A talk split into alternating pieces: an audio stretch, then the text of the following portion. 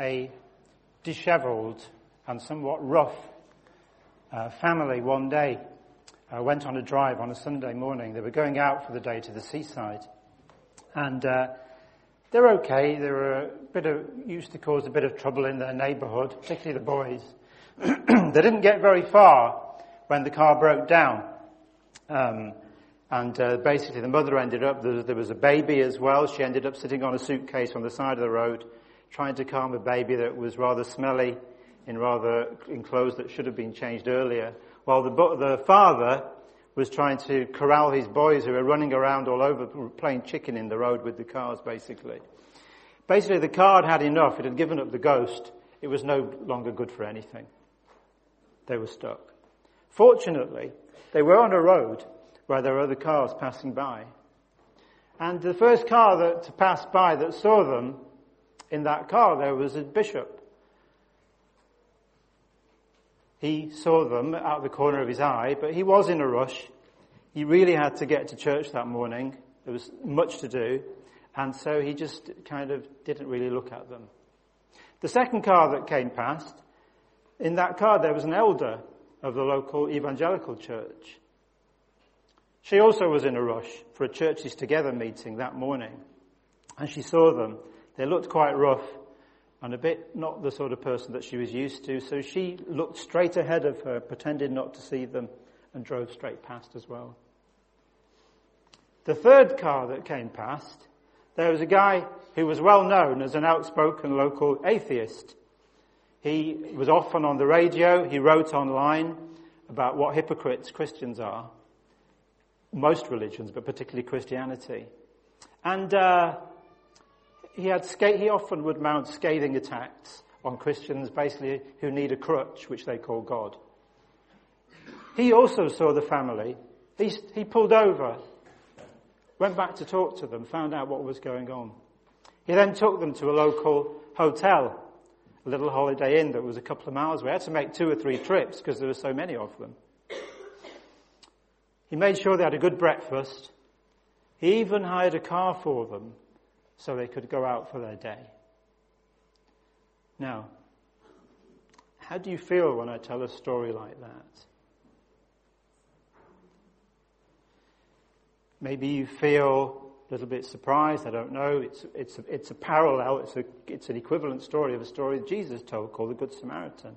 Maybe you were surprised, maybe you're a bit cross. Why did Jesus take a perfect, what, sorry, why did Chris take a perfectly good story that Jesus told about other people and make it a bit sort of uncomfortable. But that's what parables are. That's what parables are. They should cause us to question. The story, parables are the stories of Jesus, and we start a series today, which will go on to the middle of September. Not every week, but we've at least ten parables, some of the best known parables of Jesus. Parables are stories with a sting in, in their tail, they will often catch us off guard.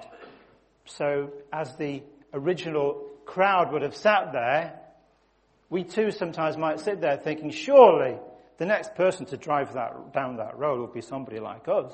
Surely there'll be one of our kind, and they will stop. A parable has also been likened to a joke with a punchline. Uh, and just as you shouldn't, if you try explaining a joke, it kind of loses its meaning. If you try over-explaining a parable, it can lose its meaning. So three things before we get into parables. Three points about parables. The first, I've already said, parables are designed to catch us off guard, to take us by surprise, to question our worldview and our prejudices. I don't have prejudices. Yes, you do. We all have prejudices. We all of us have prejudices which are conditionings, conditionings from the way we're brought up, what we're taught, the people we associate with in a town like Lymm. Um, the things that, that our way of reading the Bible can cause us to be prejudiced. And these prejudices, often we, we can live to one side of them, but sometimes they come home. Where, where, perhaps when we uh, choose uh, to live uh, in certain places or we choose not to live with certain people in certain places. Perhaps in the way we choose to regard and talk about other people's sexuality. Our prejudices can come out. Even as we talk about people of other races, Yes, it's great, but actually, our prejudices can come out. We all have prejudices, every one of us, of some sort. And, the, and parables cause us to question. They should, if we're listening, if we're really listening, they should cause us to question those. Secondly, parables draw us into a story, a time and a place where things happened. They usually involve, they almost always involve touch, or all our senses, our touch, our sight, our, our sounds and smells, something that we know. Now for both of these reasons, parables have a punchline that catches off guard and they have a story. It's a bit harder for us when we read the parables of Jesus because we already know the end of the story. We know what happens. It's not new to us. We're not as easily caught off guard. So we have to try and read it, as Jesus will say today, in the, in the reading today, many times, with our ears open, open. Whoever has ears, let them hear, he says. So it can be hard for us to get the full impact of a parable. But the great things about parables are they're stories, and we all like a story. We all love stories. Somebody once said that uh, we love stories because we love to be accompanied. We love to be accompanied and we love stories. And actually, the postmodern mindset, today we're in a, what they call postmodern society, where truth has been thrown out. We know about post-truth and all that stuff. Truth is thrown out. But people love stories, particularly personal stories. Stories are very much part of the postmodern mindset. For the postmodern mindset, there is no great answer. There is no meta-narrative that explains everything apart from the narrative that there is no meta-narrative. But let's not worry about that. That's what, that is actually a narrative. They, they believe there is no narrative, but stories are, are still a very uh, increasingly part of our culture, part of the advertising around us, part of what companies are doing. We love stories. But stories actually have a way. It's right brain thinking, if you're familiar with that. Left brain thinking is logic and uh, we, rationality, and we lay things out in order. Right brain thinking is about creativity, things that bypass the left brain completely and go straight to the heart. And stories can do that. Stories can teach us. They can enrage us or calm us. They can give us hope or destroy hope. Stories, and particularly parables, always call forth a response. A parable will always call forth a response if we are listening. Hear what Jesus says about parables, and this is the central section of the passage we're reading today. He told a parable, which we'll come to. But then the disciples came to him and asked, Why do you speak to the people in parables? He replied, Because the knowledge of the secrets of the kingdom of heaven has been given to you, but not to them. Whoever has will be given more, and they will have an abundance. Whoever does not have, even what they have will be taken from them. This is why I speak in parables. Though seeing they do not see, though hearing they do not hear or understand. It's a slightly confusing pas- uh, passage. And particularly those two lines look a bit harsh, don't they? Look a bit kind of harsh. It looks like Jesus is saying, they def- they, I, I already know they won't understand, and that's, and that's fine. He replied, the knowledge of the secrets of the kingdom has been given to you, but not to them. So we can ask the question, is a parable, is the story of Jesus, is it like a riddle that only some people can solve? Is it like a riddle? In a way it is like a riddle, but it's a riddle that is absolutely solvable for those who want to hear, for those with ears to hear. And it's a, and it's a riddle which is absolutely hidden from those who do not want to hear. So parables both reveal and conceal at the same time. Parables reveal truth to some and conceal truth to some at the same time. And this was the genius of Jesus. He used the power of storytelling to reveal truth to some and conceal it from others until they were ready or until the time was right. And he did it as well to make sure for, that he wasn't arrested too early. The parable we talk about today is the sower where a man goes into a field and starts sowing seed. You can't arrest me for telling a story about a man sowing seed. But it was brilliant. There was truth within that for those who had ears to hear. So, it comes with a challenge. Whoever has ears, let them hear. If I was to ask you for a, a well-known parable of Jesus, you might well choose this one, perhaps the last one, or this one. Let's read it. It's very well known. That same day, Jesus went out of the house and sat by the lake. Such large, large crowds gathered round him that he got into a boat and sat in it while all the people stood on the shore. Then he told them many things in parables, saying, A farmer went out to sow his seed. As he was scattering the seed, some fell along the path, and the birds came and ate it up. Some fell on rocky places where it did not have much soil. It sprang up quickly because the soil was shallow, but when the sun came up, the plants were scorched. And they withered because they had no roots. Other seed fell among thorns, which grew up, grew up and choked the plants. Still other seed fell on good ground, good soil, where it produced a crop, 160 or 30 times what was sown. Whoever has ears, let them hear. and then I've taken it out, but then there's the middle section on what is a parable, which we already read. Then Jesus comes back at verse 18. Listen then to what the parable of the sower means. When anyone hears the message about the kingdom and does not understand it, the evil one comes and snatches away what was sown in their hearts. This is the seed sown along the path. The seed falling on rocky ground refers to someone who hears the word and at once receives it with joy. But since they, since they have no roots, they last only a short time. When trouble or persecution comes because of the word, they quickly fall away. The seed falling among the thorns refers to someone who hears the word, but the worries of this life and the deceitfulness of wealth choke the word, making it unfruitful. But the seed falling on good soil refers to someone who hears the word and understands it. This is the one who produces a crop yielding 160 or 30 times what was sown. Lord, we pray that you would give us ears to hear what the Spirit says to the church this morning. Amen. so, this chap goes out in this kind of old traditional way, sowing seed out of a basket. Don't see that anymore, do we? Um, here's a picture I took uh, on the uh, east coast last September. It's a bit more like that, right? And uh, the increased efficiencies and the intense mechanization of, farming is so different now. Each hole is precisely drilled and the seed placed in each hole, right? But we don't even see that most of the time. We normally just see that, right? That's, that's Sainsbury's on Rush Green Road, five minutes walk from my house. I see it a lot.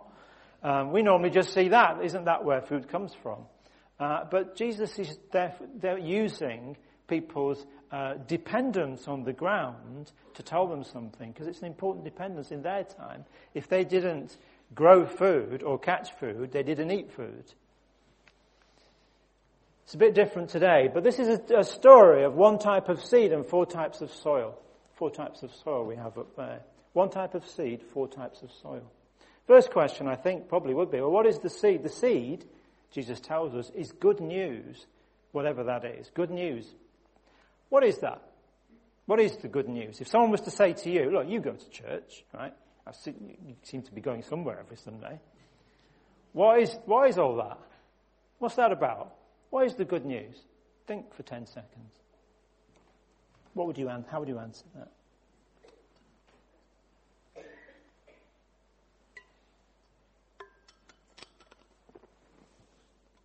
If you came up with something that doesn't involve words like sin or repentance, any jargon, right, put your hand up if you managed to come up with something. I'm not going to ask you what it was.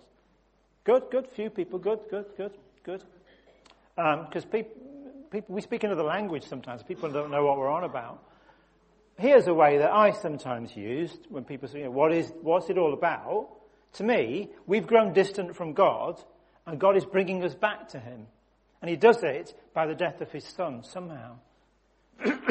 so God is bringing back a people who have grown distant, and He's doing it through the death of His Son, of His own dear Son.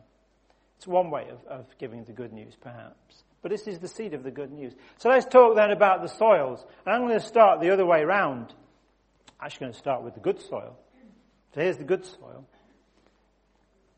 I don't know what that is, by the way. What is that, Alison? Where is she? Plant. Okay, well, we have, we have the definitive answer.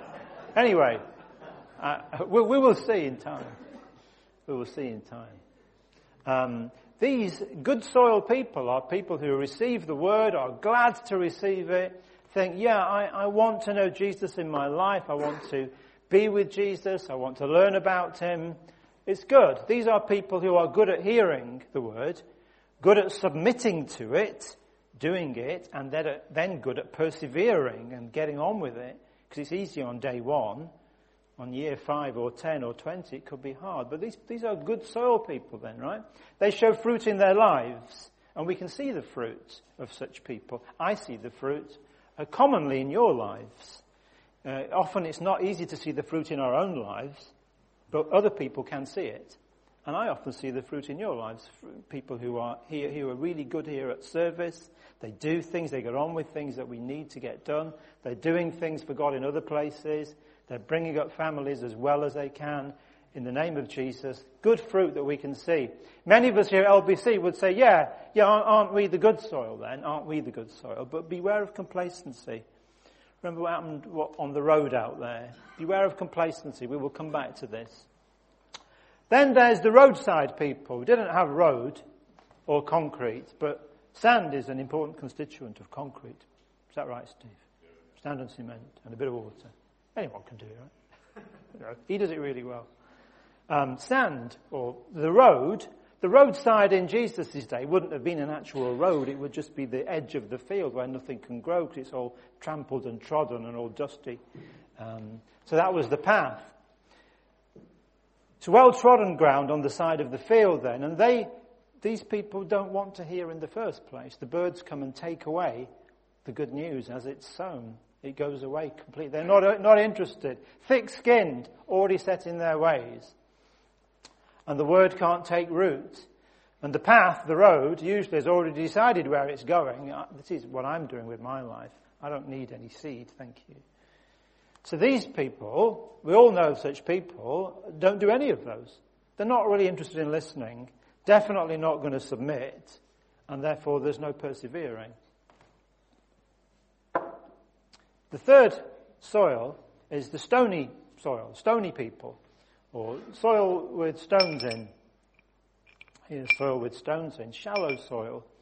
And here actually growth does start. Something good happens to start with. They've heard and responded. Yeah, that, that sounds really cool. Jesus sounds good. I want to follow Jesus. What, where do I sign up? But actually, they don't want to hand over control. Um, Jesus becomes a smaller and smaller part of their lives. Or perhaps they uh, they um, say they, they say to God, "You have to actually physically be restricted. You have to just be in the corner over there of my life, which is usually on a Sunday, but don't get involved in everything else because that's that's different. Don't want you to be involved in any of that stuff. It's just Sunday." A problem with that is that little spot in our life where we've invited God over the years gets smaller and smaller until one day it disappears and it's not there anymore.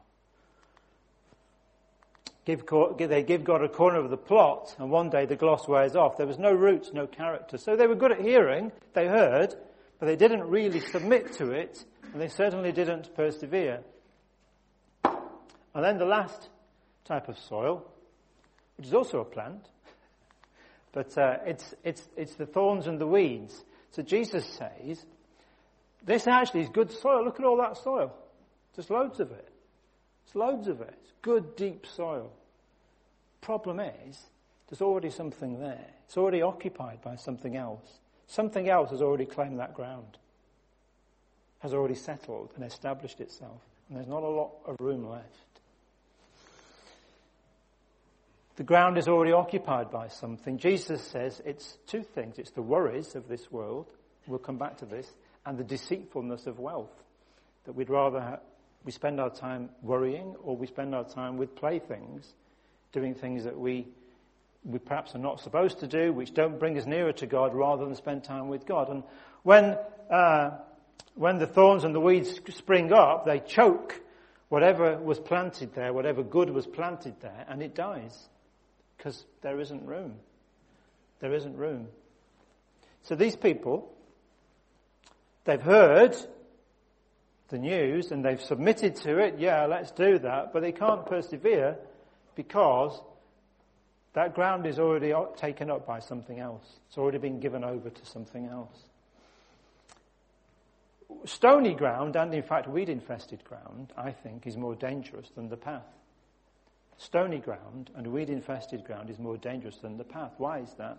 Because good soil can become stony and good soil can become weedy. So, again, one type of seed, four types of soil. We've talked about the four types of people, and usually, when we think about this parable, we end it there and we say, Isn't it great that we're the good soil? Thank you, Lord, that I'm good soil. And that's good. We should be thankful that we do have good soil. But let's remember, a parable always calls forth a response if we're really listening. So here's a question to you. Is it possible is it possible for us to be more than one type of soil at the same time? Is it possible for us to be more than one type of soil at the same time? Who here has a garden? Even a bit of a garden, tiny bit of a garden, right? Well, you will know that gardens commonly have all types of soil at the same time. They're all there at the same time. Yeah, there's good soil, but there's lots of places that are stony and you clear them one day and a couple of weeks later there seems to be stones again. There's weeds you take out of the way and a couple of weeks later, blooming things have come back again. There's all types of soil at the same time, usually. So, uh, so a garden can have all four types of soil. We can have bits of roadside where we're not really listening. We're not really listening. We can have stones. We like the emotional fix of, of worship, of Jesus, but the hard work of discipleship, well, that's, that's, that's really hard work. Or we can have thorns. Perhaps we're giving in to things we should not. I'm not talking here about occasional failings. We all have occasional failings. I do. Where I'm vulnerable to any of those. We're talking about consistent lack of discipleship in a person's life. So let's once more quickly go through those three problem soils. But this time, instead of thinking about other people, let's think about ourselves and our own Christian lives. Could this be a parable for Christians as well? And the point is this, just before we do that, the point is that good soil won't stay good by itself. You know that if you do gardening. It's the result of hard work. It must be continually cleared of stones and nasty weeds. Good soil needs to be fertilized and watered. It needs to be dug and protected from trampling. The good ground in which the seed flourished was well prepared and much loved. This is not chance or accident. That there just happened to be a load of good soil there with no weeds and stones. It wasn't a, a by accident. It wasn't a chance. So let's take a quick look at those three problem soils, but this time think about ourselves. So again, the three soils that are up there, second, third and fourth one. The roadside, the path. Could it be that sometimes we're not hearing, we're not listening, we're not interested in listening. Could that be the case? I think that could be the case for most of us. That we're, we're not receptive to God. Let's not bother with church again this week. There's two other things going on. It's a nice day. Let's not bother with my personal time with God again because there's so many other things to do. And very quickly we get, we, we get into a habit of not listening we get into a habit of not being, of not being receptive. Even though we might be, on the face of it, still Christians, eventually we become like the path. See, here's an interesting thing. For Christians, this parable is a parable about parables, right? It's a parable on how are we, how good are we at hearing parables? How good are we at hearing the message of Jesus? Are we good at that? Or do we have all kinds of other things going on that stop us? And the first one is this stony uh, uh, path that we may, be, we may be giving up our lives to the path. If that's the case for us, and sometimes it can be, here's a question. Does your regular time with God get priority? Does your regular time with God, your daily time with God, get a priority in your life? Do you have places in your life to hear from God? Where is that for you? Is it in the dining room, in the kitchen, in bed, at night? Is it in the car? Where, where are those places? Is it a walk? Where are those places? There should be some place, I would say a physical place, where you are used to hearing and listen to talking to God and hearing from God. And if we don't have those, then yeah, we're probably we're probably giving up too much to the roadside. Second type of soil, the stones, the stony soil. Is this, is it possible for us to have stones in our Christian lives as well? Do we sometimes want the emotional fix of great worship, which is great, and we, and we, and we enjoy that, and God loves that we enjoy that. Or the social side of church. It's great to meet up and have a chat and go out and have coffee and, which is also great. We need to do that. I've been talking about that for the last year, the need for hospitality, for welcome, to create spaces for conversation in this building. But that's not the good news. That's great, but it's not instead of. Is God just for Sundays? Sometimes our Christian lives become shallow and stones can take over. And Jesus says if that happens when trouble or persecutions come, you won't stand up. You won't told many stories about this. The house built on sand is another one. Do we have stones in our life? Do we have stones where we are where we resist God? Do we, for example, is God telling me, you, to get baptized? That is in His Word, but we continue to resist it because it's never quite the right time. Or are we doing something habitually, going to a place or doing things which we know actually are not good for us? And we're not actually seeking God's help in resisting those. These can be stones, and eventually they will prevent us from growing as Christians. They will put a natural barrier on us as Christians. So, question again is there something getting in the way of growth in my life? Is there something that gets in the way? Is this something I do or something I don't do? But actually getting in the way of God's blessing. Usually we, we know those things, we can recognize them. And then the third soil, the thorns. Jesus says this is uh, the deceitfulness of wealth and the worries of this world. They can choke us, says Jesus. They can choke us. So preoccupation with the world. In this one, remember I said the ground is already taken over. There's already stuff there. So there's just no room anymore for God to do His work because we've already given over the soil to, to other things. The deceitfulness of wealth is where we say we would rather have our playthings. I'd rather have my playthings. My next holiday, my next holiday, my next holiday, or whatever it is, my next car, my next car, my and, and some things can actually take our attention away from God. The deceitfulness of wealth is very real. And what about worries? Oh my goodness. Jesus tells us not to worry. That's really hard. I find that really hard. You know, I find that really hard particularly in the middle of the night. Things are always a lot worse, aren't they? Or early in the morning. And, um, and we know Jesus doesn't want us to worry. We know that. But he spoke to people in his day, people who were worried in their day about clothes and food, were worried about children, about jobs, about things we have to do. And Jesus says, doesn't he, multiple times, like he says uh, when people are worried, consider the birds of the air, he says. They neither sow nor reap. Neither do they gather into barns. And yet your heavenly Father feeds them. Are you not much better than they? Which of you by worrying can add an hour to his life? And he says, consider the lilies of the field. How they grow. They neither sow nor toil. Spin no toil, so they neither spin nor toil. And yet I tell you, even Solomon in all his glory was not arrayed as one of these. Which of you, by worrying, can add an hour to his life? We can't. We can't, but we still worry, don't we? Come to me, all you who are weary and burdened, and I will give you rest. Take my yoke and learn from me, for I'm gentle and humble in heart, and you will find rest for your soul. And we know those words, and we know we can look them up. We read them, and, and, we, and we believe them, but we still worry. I do. I still worry about things. So, a couple of things that I've learned, I'm learning.